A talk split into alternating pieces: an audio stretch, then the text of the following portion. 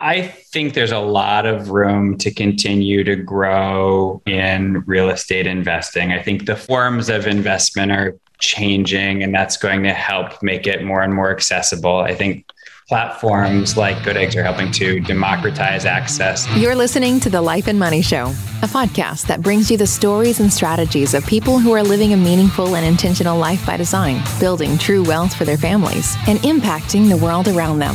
And now here are your hosts, Annie Dickerson and Julie Lamb. Hey, hey, everyone. Annie Dickerson here, together with the fabulous Julie Lamb. Julie, how are you today?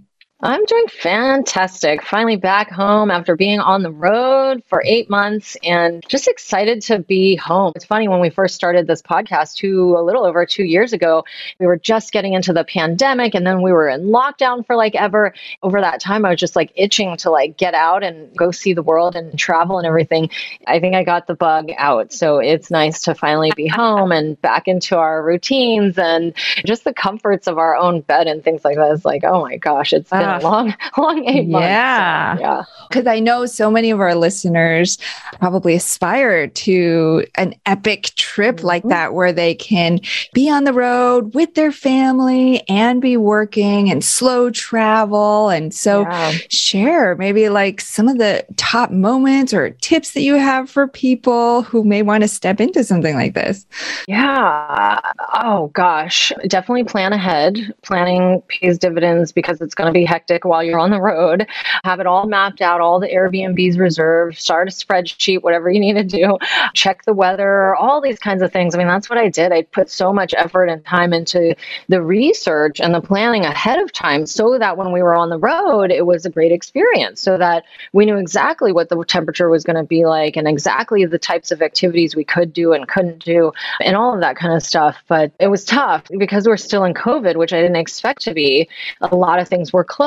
Or you needed, like a lot of the national parks now, you need to have reservations for. So depending on when you're setting out to do this, definitely look into, all again, the planning will go a long way, right? Look into, do you need a reservation? Do you not? Because the last thing you want, which happened to us in a couple of places, is you get there and then it's like, oh, you needed to have a reservation, and reservations are booked and they open up in five days or whatever. And then you're gone oh, from that place if you're no. only there for a week, right? So like I said, the planning piece like took us a long way, but yeah, we got to see so much. I think one pro tip would be, the sweet spot for us anyway was really about two weeks. So a week in one place. Oh my gosh. To move every week was like a lot. There were some places where we stayed for a night or three days, and that was manageable because you knew it was just a night or three days. But when you're there a week, oh, just about get comfortable with the area and get unpacked and everything, and then you got to pack up and leave. So either do short stints, like a day, two days, something like that, or do longer. Two weeks is what we felt like was just the amount of time to like explore and get to know an area and then get up and move on to the next spot. So yeah. Hopefully that so helps. Cool. And I can't believe you. That planning. eight months yeah. seems like it went by in a flash. I'm sure flew for you. It was... No, it flew by so quickly. I mean, I don't even know what year we're in anymore. I'm still talking about twenty twenty, twenty twenty-one. It's like, oh, shoot, we're in twenty twenty-two. Yeah, but it went by really quickly. Tons of fun, but definitely plan ahead, and that'll serve you really well when you hop on the road. So, yeah. Yeah. Well, it's so inspirational to watch you and your family go, having talked about this trip and then actually pull the trigger and go on this trip, and to see you now on yeah. the flip side, having gone to all these incredible places, truly living out, not just talking about, but living out life by design and being so intentional and creating such incredible memories for your kids and your whole family. And traditions that you probably didn't have before you set out on this epic trip. And so it's just absolutely an inspiration. And talking about that planning piece, right? Having, spending so much time being intentional and planning, but also having mm-hmm. that flexibility to be able to flex mm-hmm. as needed. I think that yeah. parallels in many ways the journey of our guest today, John Stein. He's the founder and chairman of Betterment. For those of you who may not have heard of Betterment before, get out your phone right now and go Google Betterment, sign up. It's one of the first robo-advisors, and it just made it really easy for people to get involved with investing and to made it very accessible for people who may not have been involved with wealth management or finances to really get started investing to grow their wealth. And so John tells this story about how he didn't set out to create this app, but he got in there and he really tried to figure out what was going on, where were the shortfalls of the industry as it currently stood, and where were the opportunities for him to come in and bring his strengths and his viewpoint and really to contribute. And I think the end result with what he's created through Betterment, it has changed in, in an entire industry. Yeah. It's so funny because my oldest daughter now is expressing a lot of interest in entrepreneurship. And so we talk about it all the time now. And it's just interesting to, uh, one of the things that, that we were talking about yesterday was that she wants to start a business. And I told her that when you start a business, usually you have to be able to identify some kind of a hole in the business or something that isn't working that maybe you've tried, and you identify problems. Problems, and you create a business that start, tries to solve those problems. And when we talked with John today in our conversation, it was interesting because he did what he said he didn't want to do after he got out of college. And but it was through that experience, right? Because let's say he just got out of college and he just wanted to go start a business, but he didn't know the holes, right? And he didn't see the problems. And it was through his experience of doing what he didn't want to do and going and working for a company that he wasn't necessarily super excited about, and that he realized and he was able to see first firsthand, like what are the problems that he's experiencing or that he's seeing in the industry, and how does he disrupt that and how does he change that? And so we talked a lot about that in the beginning, and it was also cool at the end when we talked a little bit about culture. And he had said that culture is a thing that was really important to him as he was building Betterment over the years, and we got to chat a little bit about that. And uh, just like us at Good Egg, culture is so important to us, and we spend a lot of time and effort creating happiness within our world, which is what he had talked about as well, being intentional about pursuing happiness within the company and within the communities. And so it's just such a fun conversation with somebody whose, I think, mission, vision, values, and all those kinds of things are so much in alignment with us at Good Egg. It was a fun conversation. Indeed. And it was also fun hearing John's perspectives on real estate. He comes from yes. a background in the equities markets, but he is getting into real estate more and more. And it was really interesting to hear his thoughts about the growth of investing in real estate yes. and the future and what's down the road. And so for all of our listeners who might be new to the world of investing in real estate, a great place to start is to get a copy of our book. It's called Investing for Good, and we have a free hardcover copy for all of you. Just go to goodegginvestments.com slash book. And with that, let's dive into our conversation with John Stein.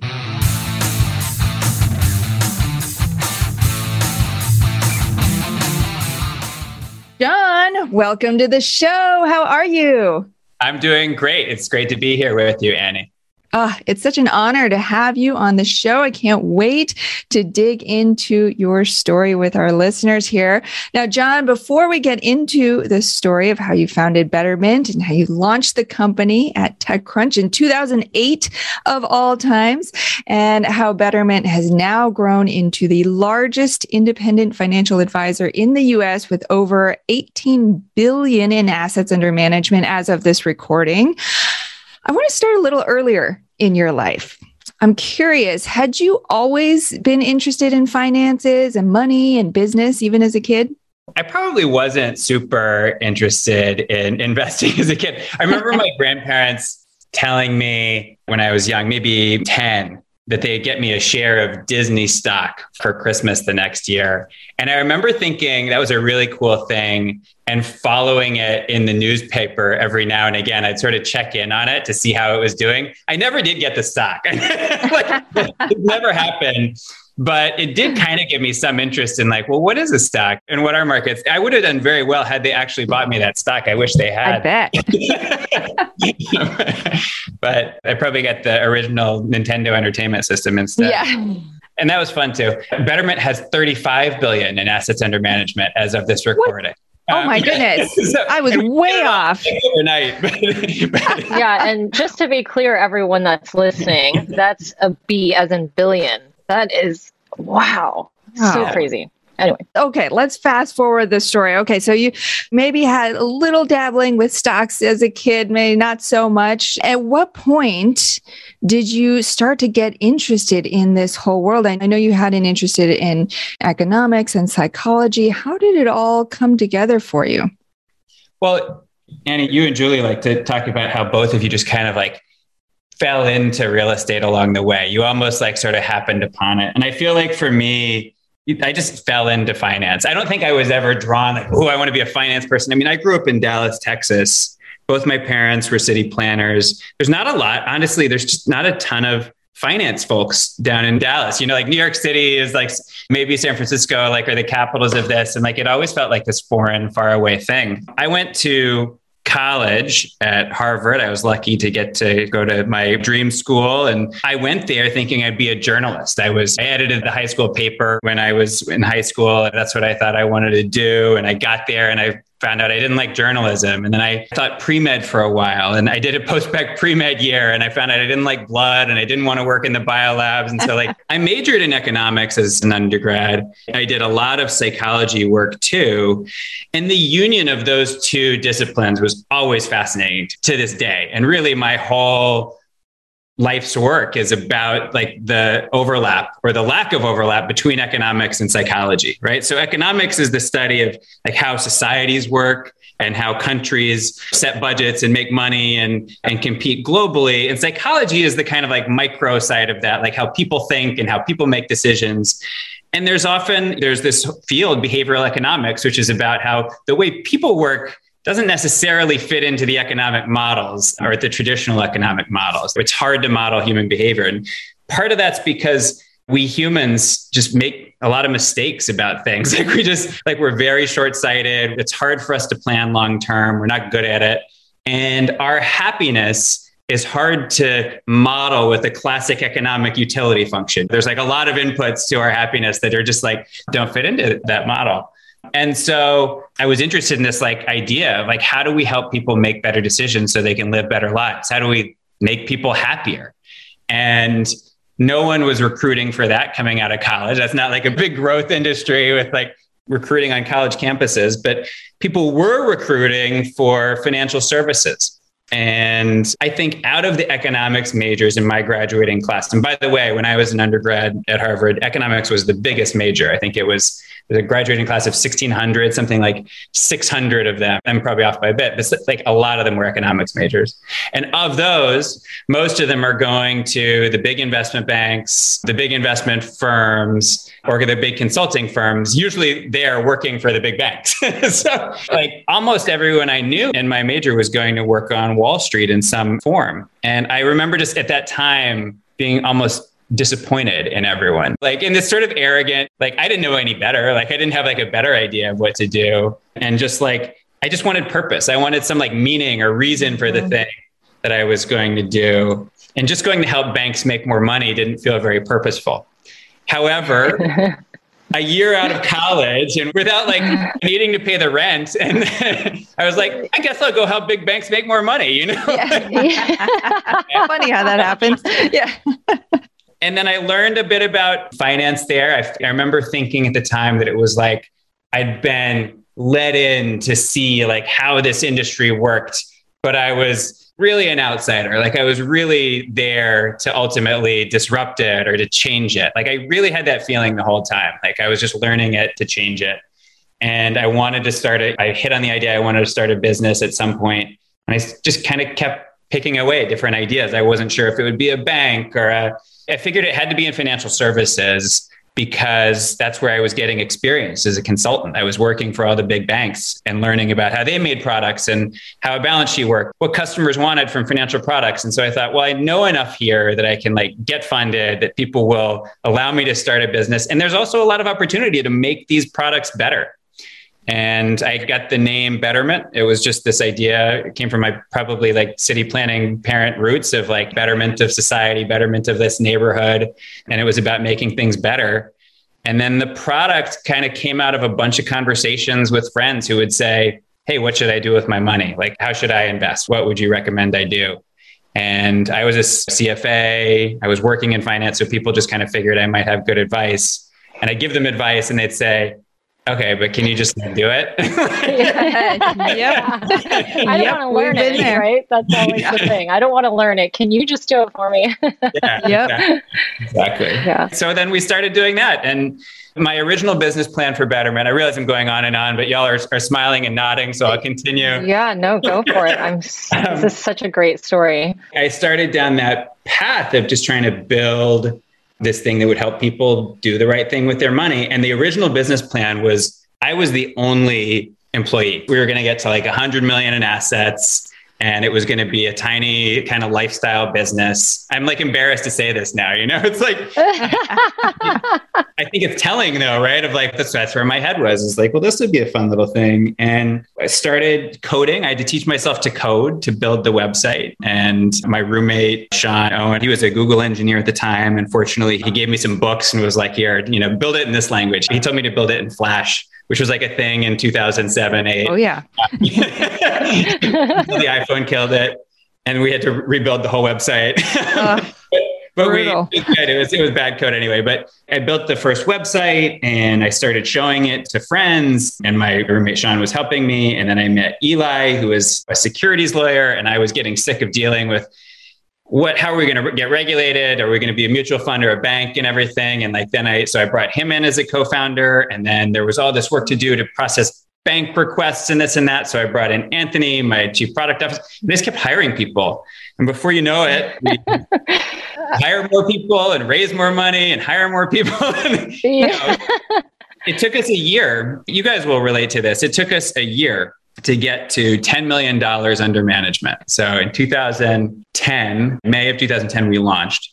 And a year later, we had ten million in assets, which seemed to me at the time like an impossible amount of money. And back then, I couldn't believe all these crazy people who were sending us their money. I was like, well, it's on the internet. What are you doing? yeah. yep. Like there weren't, there was no Venmo. There was no fintech category. It wasn't a thing people yeah. did. And then it took us six months to get to twenty million, and then another three months to get to thirty million, and another two months to get to forty million. It just kind of kept growing faster and faster and really took off. Yeah, today, thirty-five billion. I think we grew fifty percent last year from maybe twenty-two the year before. And wow. It's continued to grow strongly. And today, Betterment is mainly known as a consumer product that helps you manage your money. We invest in stocks and bonds and do it in a smart, tax efficient way.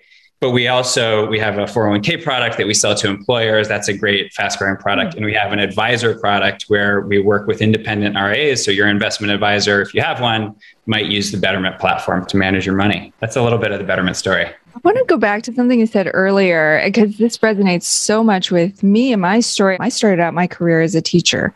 I decided almost like you did, it's almost like a secret agent, right? You go in, not planning to be a teacher for life, same for you, not planning on helping banks get richer for your the rest of your life, but really going in and trying to glean, how does the system work currently? Like, what are the holes in the system and where can I bring my strengths and my skill sets to the table to really improve? So for me, I got in the classroom and I realized, wow, we need more games. We need more interactivity. And then I went on to game design, creating educational games.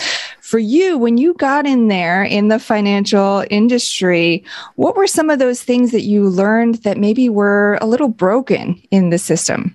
I saw such bad behaviors, and I don't think that's because most people who work in big financial services are bad people. I think they're good people. I mean, a lot of my best friends, the parents in my community, like everyone, like there's lots of good people who work in almost any big institution out there.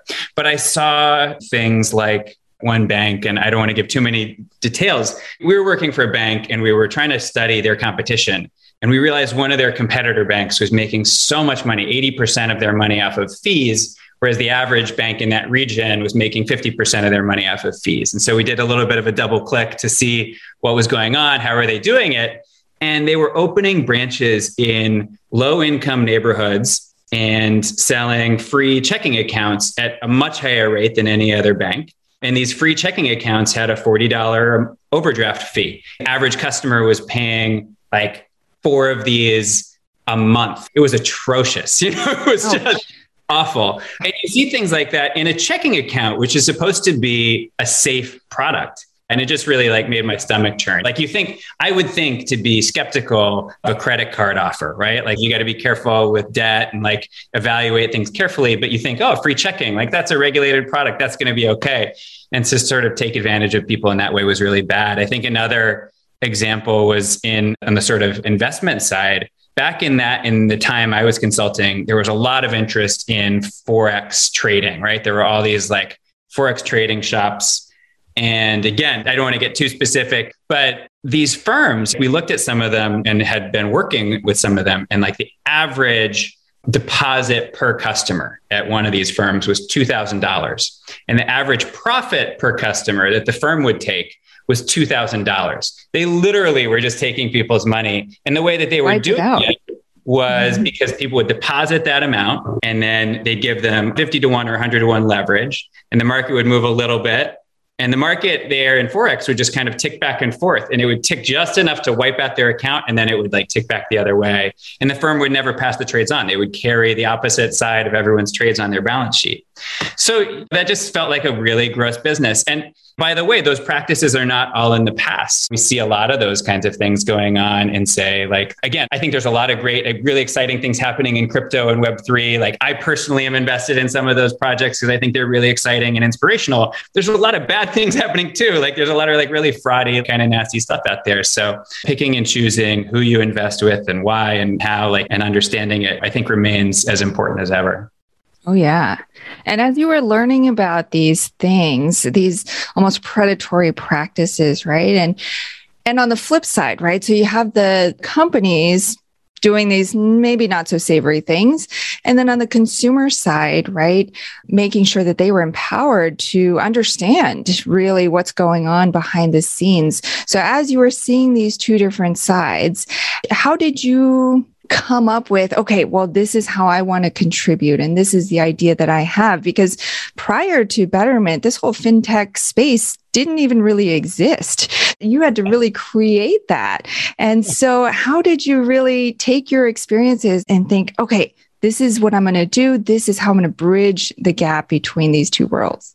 That's very flattering. That's also usually my line. I like to say, hey, it didn't exist before. So I appreciate you saying that. Like you, I love to learn, right? Like I love to like get in and explore things and figure out how they work and tinker. And I think at that time in, in my early career, I viewed at like everything was just a learning opportunity. I like write everything down. I kept folders. I just recently had to go through and like have files and files from back then of case studies that I printed out and all the web pages of every financial website. And I was just studying and poring over all of that stuff and building the financial models for banks. Like you just learn a lot. You get a lot of skills out of like poring over one balance sheet after another and kind of seeing how these things work and discovering the patterns. And then I looked at, I earned my C F A. I saw that as just an opportunity to take a test and earn an accreditation. It's like getting a superpower. I got my series seven and my twenty-four and my sixty. You're racking them up. I, yeah, I loved it, right? You know, like I think I've always taken tests because it feels like an achievement. It's almost this kind of like back to that Nintendo that I was talking about at the beginning. It's kind of like gaming. It's easy in a sense to yeah. kind of like those things, like the criteria are well-defined. And so you can go and do it and you get enough. And hopefully you kind of have an insight along the way. I think the, the core insight for me was that for most people, investing was just too complicated. And if I could make it easy, and I mean really easy, that would be a big breakthrough. So rather than saying, hey, it's easy, you should do these five things, and these are simple rules to follow, which is kind of what you talk to all, any good financial advisor will kind of tell you similar things, right? but then doing it. And I found that it was inaccessible to most people that go out and do those things. So like, you should invest regularly. You should have an auto deposit. Like, okay. Like most brokerage sites traditionally, and even to this day, frankly, don't make that that easy. I have an institutional account that I, for a charity that I work with that I have to manage on one of like the big brokerage sites. There's no auto deposit function. There's trading is still like this awful multi-screen process where like, where I have to like remember the ticker and how many shares do I have? And it's just like, I can't believe how dumb a lot of these interfaces are when it comes to like human behavior and how people actually work and think. So at Betterment, I knew on day one, the company I wanted to build, it's going to be built almost like the interface like I N G Direct, which you may not remember a brand, but it was just this oh, very yeah. mm-hmm. cool online savings account. Yeah. And I said, it's got to be, here's how much you want to deposit. And then it's going to show you what you're going to be invested in and how your money will grow over time. And we built this allocation graph, and it was the first of its kind. Because I thought, how are you supposed to invest if you don't know how your money is going to grow? Like, how do you know? like, like, that's just the obvious thing you have to do. And like, no other site was showing people that. So it had to be really easy. It had to have auto deposit. That's the thing I mentioned. It had to diversify for you automatically. It had to be tax efficient, take care of like your taxes for you and doing your taxes, but making sure that you were selling the right lots and tax loss harvesting and asset location and all those fancy words that people like they should be doing, but we just do it for you. And I think we've continued to build more sophistication into the platform. In some ways, I feel like as we've done that, we've made it more complicated. That's kind of a bummer to me that you lose simplicity a bit over time. But every once in a while, we go back and we refresh and we sort of, let's get rid of some stuff. Like, let's get rid of some features that people aren't using and continue to make this as simple as we possibly can, because that's ultimately how you have the biggest reach, is making it easy. What I love about the approach you're describing is like, it sounds like so many of these other banks and institutions went into it from a bottom line standpoint. Like, how can we make more money on these transactions? Going it from that perspective, whereas you came in from the other door and you were like, okay, well, what do people really need? Where are they? Where are they stuck? How can I make something that's simple for them to understand, simple for them to use, makes it a no-brainer? They don't have to get technical. And I get the feeling that Betterment is really on your side. And that seems like the, the product and the business that you built. Now, I want our listeners to be sure to hear the story of how you launched at TechCrunch, because that's a big deal. I know you've told this story on some other podcasts, but would you share with us? Because it sounds like such a harrowing time. It was, you had to launch right then, and then you got your co-founders there in the audience taking calls and taking emails. Tell us a little bit about that experience. I like to describe that day as the most stressful day of my life up to that point. And maybe ever, save for like the births of my children, right? Which were like, yeah. were many years later, which were like wonderful days in their own, but like, and in a way, similar, it was like the birth of this company, which my wife refers to as our first child, you know? Like, I was up all night the night before we had to present. And I know that because I had a BlackBerry and I was typing notes and it would timestamp the notes. And I looked in the morning and like every thirty minutes, there was another new entry. I was like, what was I doing? Why did I wake up so many times? And I tried very hard to memorize my entire talk. I practiced it for days beforehand. And then I was making all these last minute edits and word choice changes. And I just wanted it to be perfect. You know how you just like, when you want something, you care so much about something and it has to be right. And it like, it doesn't matter how much time you spend on it. That was that presentation. And of course, all of that focus and attention didn't serve, you know, like very well. Like if I had just been a little more relaxed, I've never done that since, by the way. I've never gone into a talk where I memorized every word that I wanted to say. And I would never recommend that anyone do that unless you like have to for a play or something, you know, like just wing it. It's going to sound a lot better. But we launched there. Michael Arrington, who was the C E O of TechCrunch, seemed to really like have our back during the thing. He was an ally in the sense of he was a fan of Mint dot com, which had launched a couple years before us at, at TechCrunch. He was a fan of Alexa Von Tobler at LearnVest. She'd launched the year before us. I'd seen both of them launch at TechCrunch, and I thought, well, this is our path. They've done this. We've got to do this. And so I felt really lucky to be there. And we made it to the final round. It was, you know, these prestigious panelists from the big V C firms and, and tech companies who were on the panel. I remember Chris Sacca was one of them, who's been on Shark Tank and wears the flashy cowboy shirts, or at least he used to. And he said, I think this is way too simple for anybody to, to take seriously. And Michael Arrington said, oh, well, so what, you want them to make the website harder to use and look a little crappier, a little more traditional financial services site, and then you'd like it better? And Sacca said yes. And I talked to him about this a few years ago. I saw him at a conference and we caught up and I asked him if he remembered it, first of all. And he said, oh, yeah, yeah. Like, and I know it was a mistake, but I made bigger mistakes. like, like, he was very humble and lovely about it. And we had a good laugh about it. But at the time, it was a legitimate concern. Like nothing was really that, like making investing that simple. In years hence, I think some companies have come along and maybe out-simpled Betterment. Like I look at Acorns or Stash or companies like this who've made, oh, like save five dollars a week, we'll round it up or whatever. Like we'll make it really easy.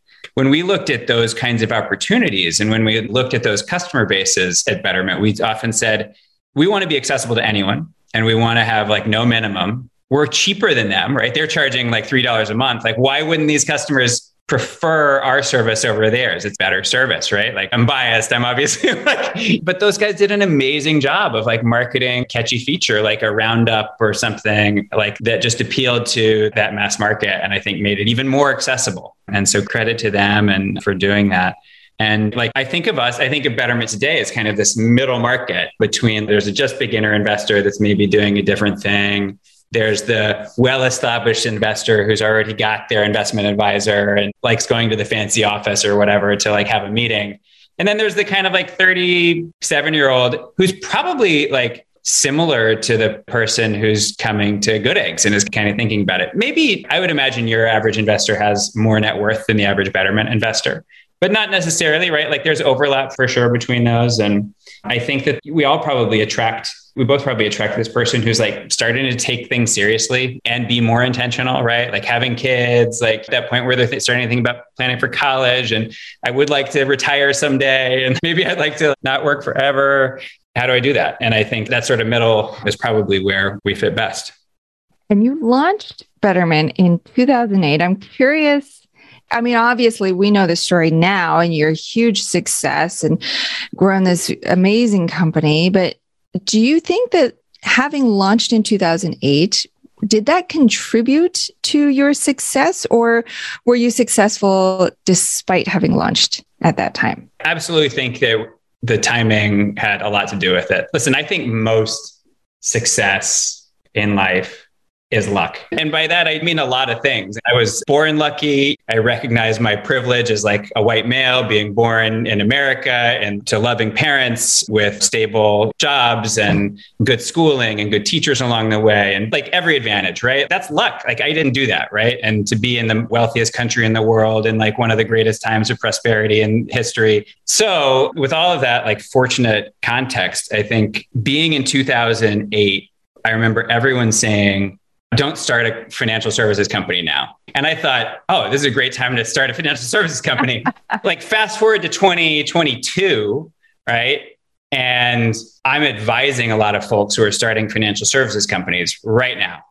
And it's terrifying to me. And I'm like very transparent with them about that. Like, oh boy, I wouldn't, oh, I wouldn't want to be in your shoes. Oh, I'm teasing because they're like brilliant. And they're like, people are doing much smarter things than, like, than I ever did. But it's so competitive. And like whenever somebody starts a company, I'll go and I'll say, I just found the coolest company. I'll go and tell an investor about it. And the investor will say, oh, that's a very crowded space. There's like five companies doing that right now. And I'm like, wow, you're right. Like every space is crowded instantly. There's so many people. There's so much capital. It's a really tricky time to start a company. But when we started, as you said, there was no fintech.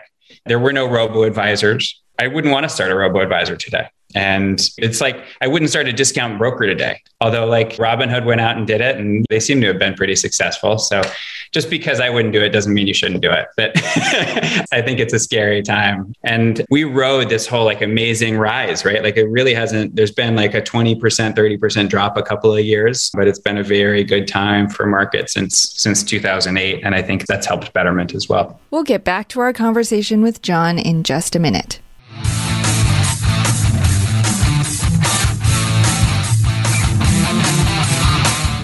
Have you been thinking about investing in real estate, but aren't sure you have the time or the desire to manage the investment?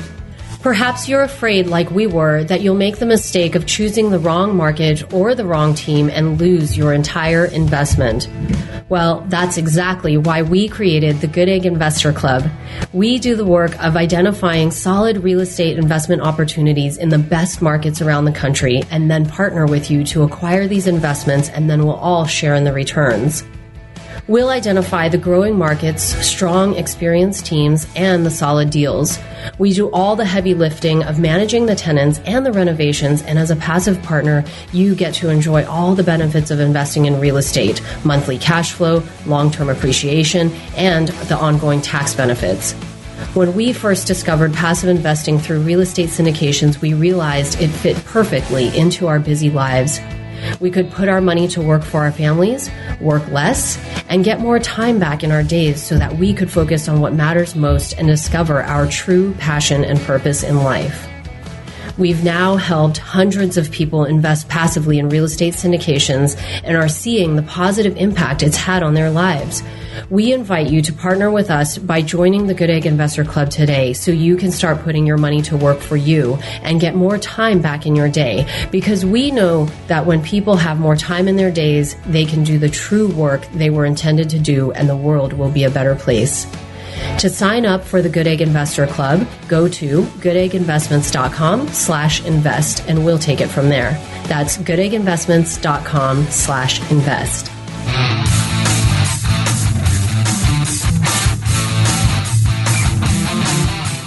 And now, back to our chat with John Stein. So I'm curious, the stock market is something that has been long well known. People know about it. It's like the first thing people are told to invest in when they get out of college and they start making money. And real estate in the last, I don't know, decade or so has become pretty popular. And now it's gone in the last five years pretty mainstream. And we see it everywhere. And you can't not talk to somebody and they not don't know about real estate investing in some form or fashion, or have some curiosity about it. Looking back in the history of like stock market investing and those kinds of things, where do you feel like we are with real estate investing? Do you feel like it's very early still, where there's still lots of room for growth? Not a lot of people know about it. Do you think it will ever get to a place where the norm is you get out of school, you get out of college, and the first thing you do is start investing in real estate? What are your thoughts around that? I think there's a lot of room to continue to grow in real estate investing. I think the forms of investment are changing, and that's going to help make it more and more accessible. I think platforms like yours, like Good Eggs, are helping to democratize access to interesting real estate investments. I've been spending... So I should say, I handed over the reins at Betterment at the beginning of last year, beginning of twenty twenty-one. I hired a C E O. I'm now the, the chairman of the board. I, I probably spend ten or fifteen percent of my time still on Betterment things, but I spend fifty to sixty percent of my time advising early stage companies, other founders, and then the other twenty-five or thirty percent I'm doing investing and investment. So personally, I have an interest in real estate investing. Like, it's a thing that I've been doing myself. And then professionally, like for the companies I'm advising, some of them are real estate investment platforms. And, and I'm talking to Sarah, the C E O of Betterment, and like the team about like, how do we get more into alts? How do we give our customers exposure to some of these like newer, interesting asset classes? So I'm bullish on, on it as a category. For a long time, we had this debate internally at Betterment about how to give customers real estate exposure. And the REIT market was kind of like the only obvious answer. REITs are real estate investment trusts. They're publicly traded investments in companies that invest in real estate, basically. So you're buying the equity of a pool of companies. The downside to investing in REITs is they're very highly correlated to, say, mid-cap U S stocks. They basically trade like a lot of, say, the lower portion of the S and P five hundred or so. And you have a lot of exposure to that already if you're in equities. Like, there's not a lot of diversification through that REIT vehicle. The kinds of things that y'all do, like private specific placements, like that's a little less, you can get a little bit more diversification, I think, through that. I think there's like a little bit of a different, partly because it's not market traded. And so you're buying things and holding them. You get a bit of a liquidity illiquidity premium from investing in, in a private placement or syndication. And partly because I think you're able to find and source the right kinds of investments. You're not as big of a, say, machine as the REITs that are out there. I don't know. I'm probably not articulating it very well, but I think they're different types. And so we've looked at how to give folks access to more private placements and things. I think there's some opportunity there. What would you say is the thing that you think is holding real estate from back from becoming something that is very normal and very much the standard? It obviously took stocks to become where it is. It took it a long time to get it to the point where it became the norm and the thing that you did.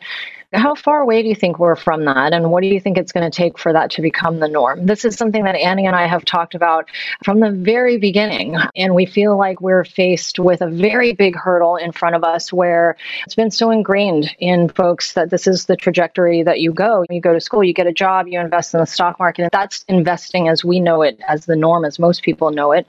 What do you think it's going to take to get it to where real estate becomes something like that?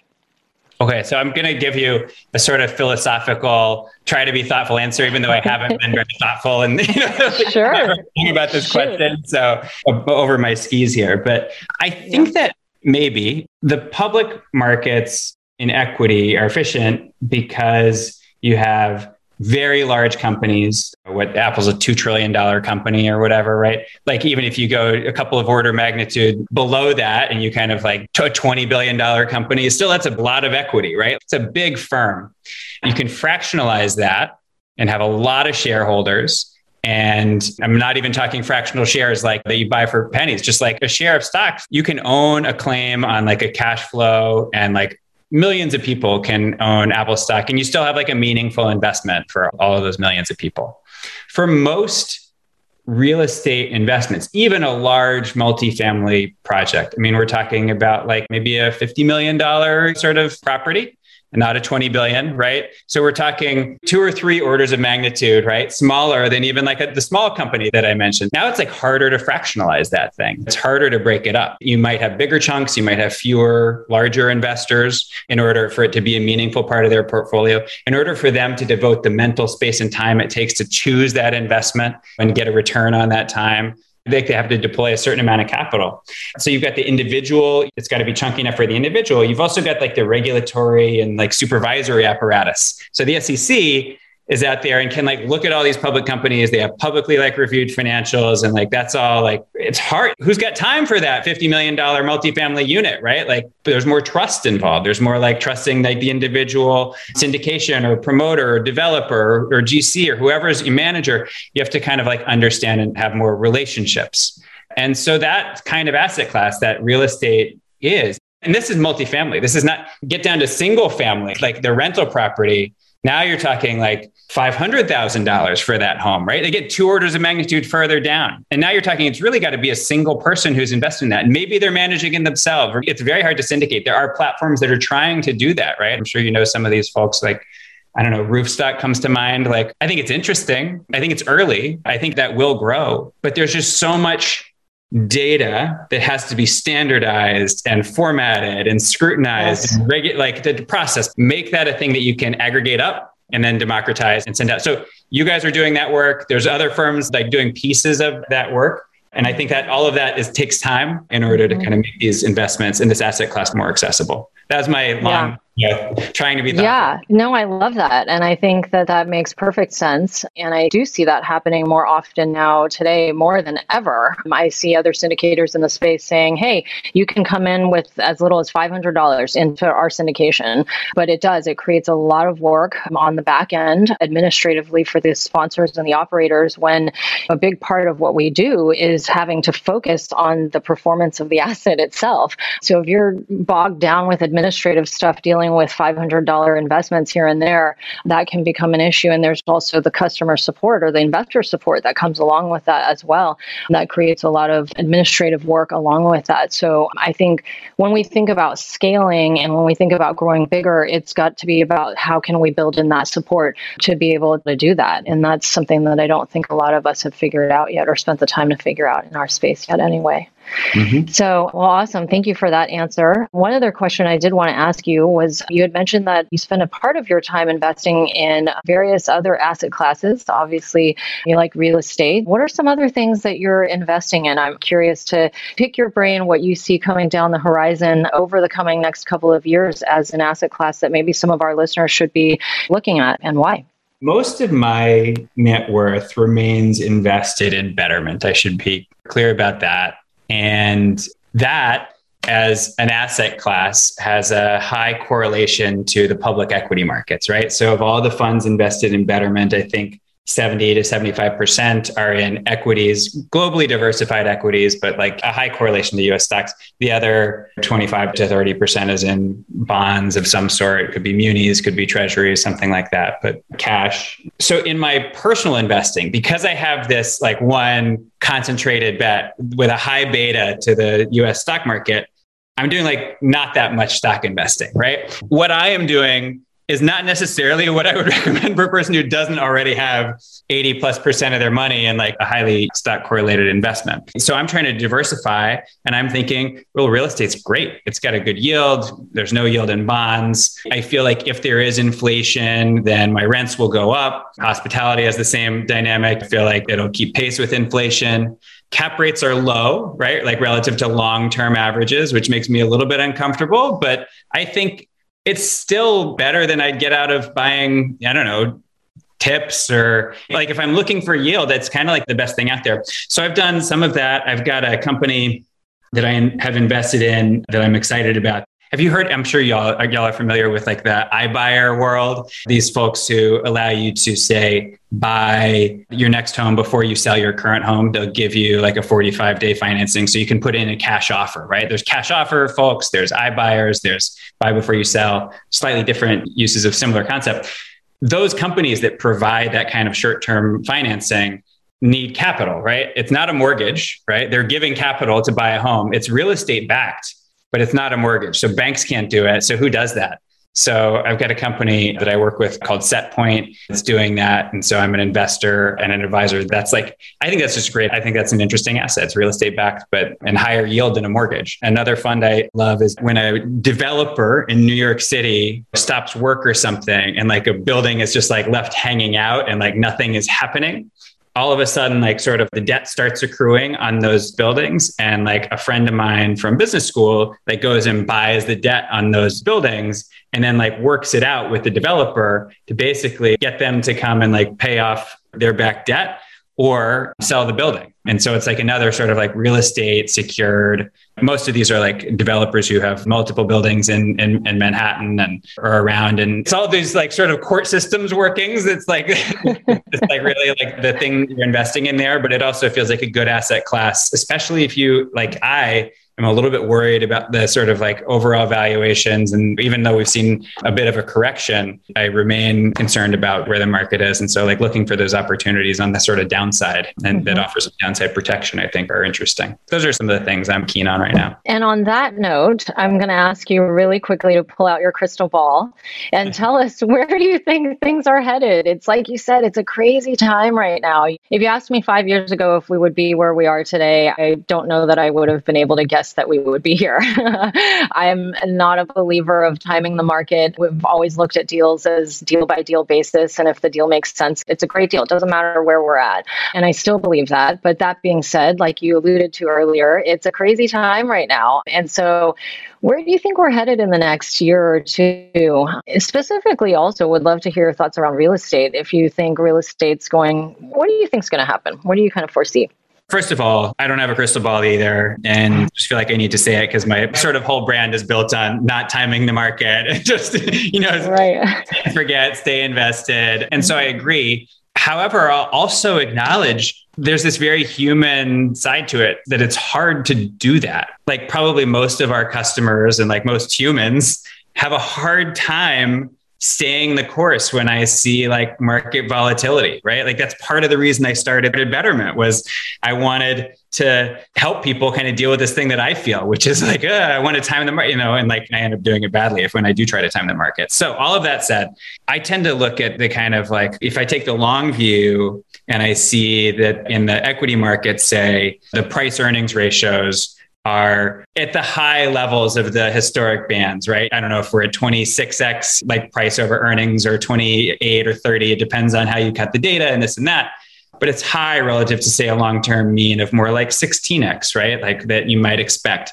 And sometimes it goes as low as ten x, right? If you look back at like Depression era times, right? So we could be a two and a half or three X above the lows, meaning stocks could fall, I don't know, like they could fall none. They could fall twenty percent. They could fall sixty percent, right? Like you could see a big correction. And I just don't see the upside case to me, right? When valuations are that high is inflation question mark. It's like, like maybe, you know, valuations are high because we all expect inflation to go up and earnings therefore will accelerate. And so like these valuations will just be normal and it'll be fine. There won't be a correction, just the value of your, your money will erode a bit and that'll be fine. The U S government has a lot of incentive to create that inflationary environment because there's so much debt. It makes a lot of sense for them to, rather than have to pay it off w- with very high interest rates, to just kind of inflate it away by printing some money. And I think I agree with you in that you just kind of have to kind of keep going and stay the course in all market environments. If the thing you do is go and find great real estate investments or great value stock investments or whatever that thing is you do, you can do that in any environment. The multiples may change, the background will shift, but it's very hard to call these macro factors. A thing that we like to say at, when we talk about Betterment is control all the things that you can and don't worry about the things that you can't. We sort of like force rank all the things that people can control. You can control how much money you deposit. You can control whether you're well diversified. You can control thinking about like your money in the right buckets. You can control your taxes. So do all of that stuff. The thing that you can't control is like, what will the inflation rate be in twenty twenty-seven? It's impossible to know. There's all these external factors and geopolitics and things that actually have a luck that have a much bigger bearing on things than we like to think that we do. Yeah. Well, I like your crystal ball answer. I think that there's a lot of, I think the straight answer is, look, we don't know what's going to happen and nobody does. And you look at what's happening, obviously, and you try to find the opportunities that make sense for you and you keep moving forward. And so I love that. All right. Well, one of the last questions before we move into the Life and Money Show Spotlight round that I wanted to ask you, you mentioned that you recently stepped down as C E O at Betterment. And I'm curious, what went into to that decision and how did you know that it was time for you to step down and how do you feel now? It's been a year and a half. Sounds like things are going well. Do you feel confident that that was the right decision? So these are always complicated things. I'd say I told you earlier in the podcast about, in the interview about how I initially had this business getting to like one hundred million in assets and like it was like this little thing. And at some point along the way, like I never lost sight of that. I just kept growing bigger and kept growing bigger. And I would tell myself, and I felt very genuinely for many years, like I have the best yeah. job in the world. I get to hire my team. I get to build the business that I want with like the purpose yeah. and intention that I want and the culture that I want. And gosh, this is a lucky thing to get to do this. And as I started having like my family and as I started kind of doing more, let's say, routine board reporting, financial reporting, annual planning, like that kind of stuff. Like as I got further and further away from just being with a team, Betterment grew to what today were four hundred and some people. And like, really, I tried very hard to know everyone's name, to know people, right? Like, yeah. Uh, yeah. And lunch with everyone. And like, just like you get to a scale where you can't do that anymore. Like, and, and I yeah. sort of felt that, felt that pulling away. And more of the job was like the financial, okay, like, let's do this, let's do that. Like, it became harder for me to say like, this is like my favorite thing and the best job in the world. And I, that's a hard conversation to like have with anyone. Cause you can't like go to your team yeah. who hired and who rely on you and, and say, mm-hmm. oh, guess what? Like, I don't, I'm not really feeling this anymore. So yes. It's a hard thing to go to the board and talk about because like the board yeah. invests in you and like they just put right. a bunch of money in. It's raised two hundred to three hundred million dollars. It's like some large amount of e- equity capital over the years. You can't go to them and be like, hey, find someone else to manage this money mm-hmm. for you. So it was a gradual thing. And it was like a conversation over years, first in whispers and then sort of in like, all right, like I think this might be the time. I felt very lucky to meet Sarah when I did. I met her and we were looking for a C O O or a C R O. And, and I was really thinking mm-hmm. about how to build out my team. There's a longer answer than you bargained for. But I was like, yeah, no, I, I like, love it. She's amazing. She ran Viacom. She was the C O O at Viacom before coming to Betterment. She started like SpongeBob and did a bunch of things at Nickelodeon, like did all this cool stuff and managed mm-hmm. a twenty-two thousand person organization, like a lot bigger things. Oh, wow. Than, and it's like very professional and impressive. And I thought, wow, we'd be lucky to work with her. And as I, as we went, this was in the pandemic year, this was like twenty twenty that I met her, and I just, everything kind of came together. I thought this is actually a perfect time to like mm-hmm. actually make her the C E O and like do this transition. It's going to be easy. Yeah. We're remote. I like that about it. Like I like, I had her do like our annual planning. I brought her in and like, she was in every meeting with me. And it was like this mm-hmm. fun thing where like, I knew that she was in every meeting, but not everyone knew that she was in every meeting, you know? So uh-huh. just kind of everything came together. And also I'd moved up to Pound Ridge. Like I was no longer living in the city. We were remote. I was like doing this family thing here. And I was with my family for dinner every night for the first time in years and oh. in a decade. And I realized that I hadn't been doing that before. I always thought I was the person who was, was going to be with my dinner. I was going to have dinner with my family every night. Like I just like took that for granted. Like that's what I did as a yeah. kid. That's what my parents did as a kid. And I thought, of course, that's me. But it took actually the pandemic for me to realize that I hadn't been doing that and that I loved it. And so a lot of factors. That's why I say it's complicated. But like all of these things were playing into my mind, and I couldn't be happier with how it's, how it's turned out. I think Sarah's fantastic. I think she's leading the company well, with purpose, with the mission, always at the forefront of her yeah. mind. She like, I don't have to like remind her, you know, I have to say uh-huh. like, what about this? And she says, well, John, like that would be against our whole core value proposition. We can't. And I'm like, yeah, yeah, yeah. Uh-huh. I'm so glad you're doing this. Well, awesome. That's so great. Well, congratulations on all of that. And, you know, it's nice to hear sometimes that good things come out of this pandemic that we're still in for all of these years, rolling into our third year of this, which I cannot believe. But there's certainly for many, a lot of good things that have come out of this. And so awesome that you get to spend time with your kids more and have dinners and do fun stuff. I think you mentioned you built an ice rink in your backyard, which is so cool. I don't even know how to do that. The coldest it gets here is like forty-two in San Francisco. So, but yeah, that's so fun. That's awesome. Which is all, what we're all we have about. Over you here in the East Coast. So you don't get in the Bay Area. The one thing. so. Totally. Yeah.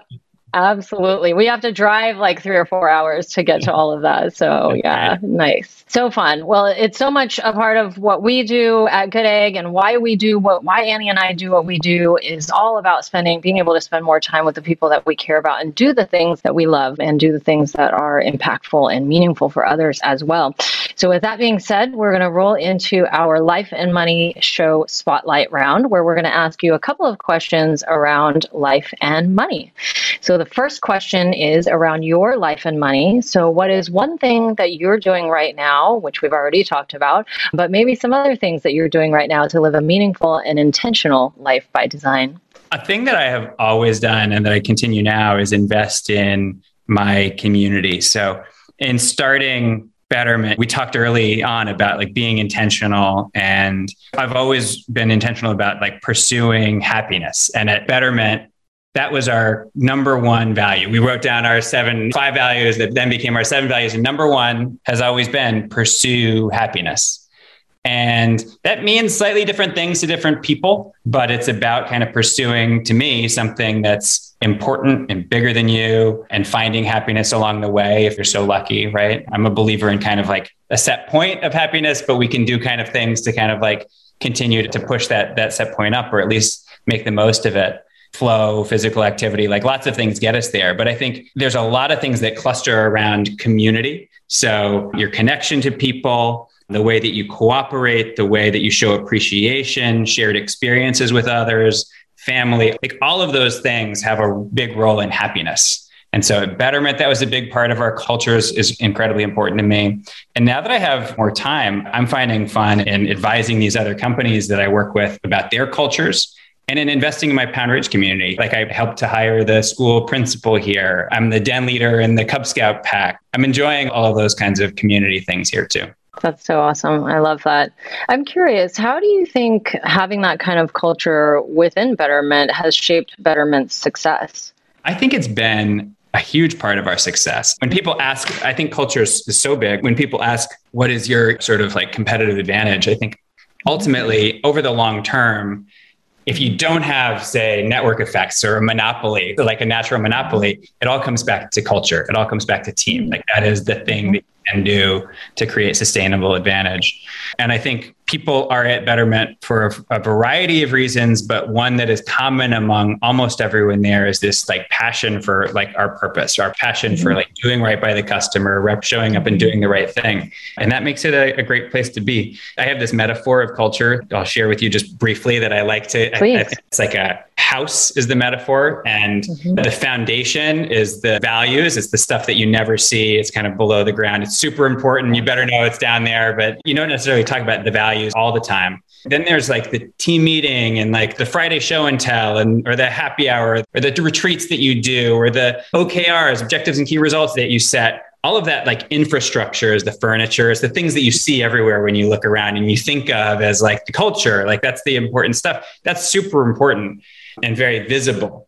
But the most important thing, the thing that makes a house a home, the thing that makes the place, the people make the place, right? So it's the people that you hire that really make it a place you want to be and make it great. So that's, people are everything. Yes, that's so awesome. I love hearing that. Annie and I have grown in size quite a bit over last year in twenty twenty-one. And we put a lot of effort and time into making sure that we are finding the right people that are a good fit. And it's so important to us. Culture is a big thing for us too at Good Egg. And behind closed doors, we get to do a lot of fun stuff with everyone on the team as well. So I love all of that.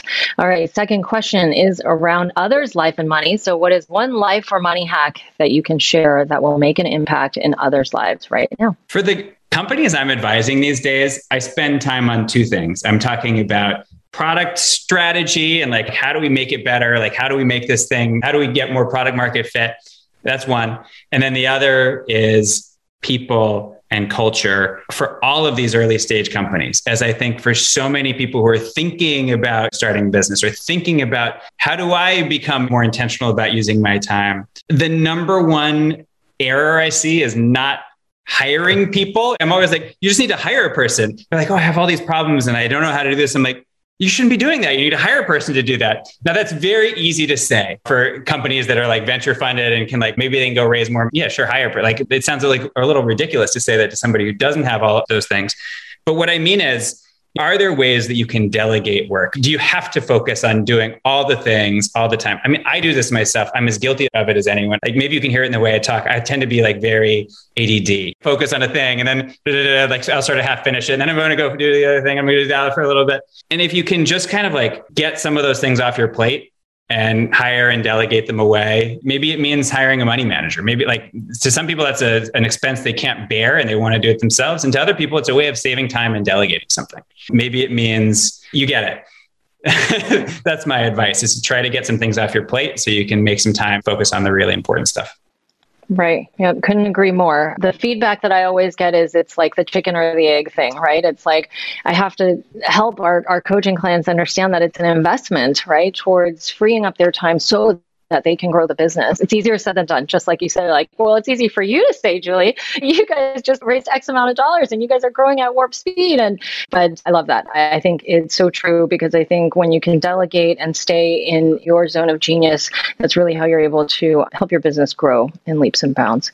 All right. Well, last question is around life and money in the world. So what is one thing that you're doing right now to make the world a better place? I've found this new interest that's really aligned with some of our conversations around real estate and community. It kind of lines up with both of those, like right here in Pound Ridge. So I've just recently started working with the Pound Ridge Land Conservancy, and I'm hoping that that's a relationship that grows. I've done some like volunteering with them, and I've started attending the board meetings and kind of like I'm getting into, they have easements on five percent of our town, which is a lot of acres. It's like, I don't know, five hundred acres or something like that.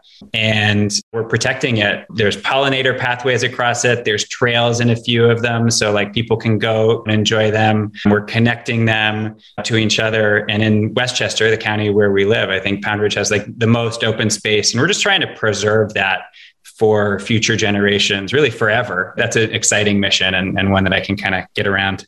Yeah, I think that speaks so much to everything that we've talked about here today, especially the pursuing that happiness, right? Not just for yourself, but making that impact for others and being part of something that's bigger than yourself and creating a legacy for future generations. So that's phenomenal. And John, I know we've talked about a lot, but there's so much more to learn. So share with our listeners, if they wanted to learn more about all that you're up to or all that Betterment's up to, what's the best place that they can go? So for anything Betterment related, Betterment dot com, uh, you'll, you'll have your questions answered there. And for me, I'm at John Stein on Twitter. Probably D M me is the easiest way to get in touch. Fantastic. John Stein, founder and chairman of Betterment. John, thank you so much for being here with us and sharing so openly of your story and your insights. Pleasure to be with both of you. Thanks so much. And congrats on your success and growth. It's really awesome to watch. You've been listening to The Life and Money Show, the number one podcast for people who, like you, are living a meaningful and intentional life by design, building true wealth, and making an impact in the world. For more resources, check out good egg investments dot com and be sure to join the Life and Money Show community on Facebook. And if you got value out of this show, please subscribe and give us a five-star review so we can continue to bring you amazing new conversations.